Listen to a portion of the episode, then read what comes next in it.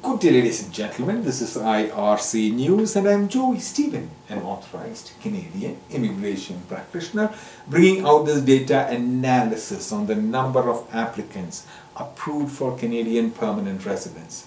NOC code 60030, restaurant and food service managers for uh, between 2017 and 2022 in all the Atlantic provinces.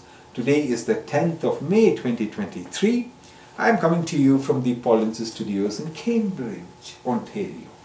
The province of New Brunswick accepted a total of 143 permanent residents in the old NOC code.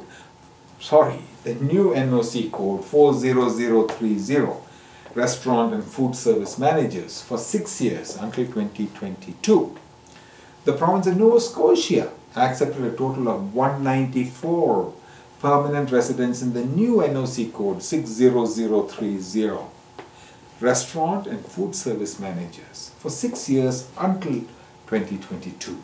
The province of PEI accepted 56 permanent residents in NOC code 60030 restaurant and food service managers for six years until 2022.